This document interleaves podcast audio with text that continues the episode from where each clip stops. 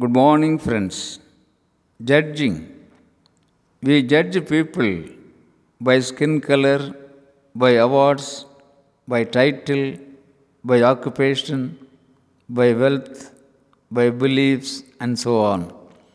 Similarly, we are judged by what we earn, by what we spend, by what we give, by gender, by age, by language, by nation, and so on. The plain truth is ego, ignorance, innocence, jealousy, wisdom, intelligence, experience all play their roles in judging. Honestly speaking, our job on earth is not judging. Our job is not to say somebody deserves or does not deserve something. Our real job is to lift the fallen, to restore the broken, to heal the hurting, and bridge the gaps. We should never judge anybody because there is a story behind every person.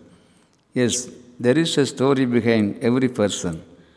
There is a reason behind why they are the way they are. Let's think of the options rather than choices. Our judgments reveal what we are and where we stand.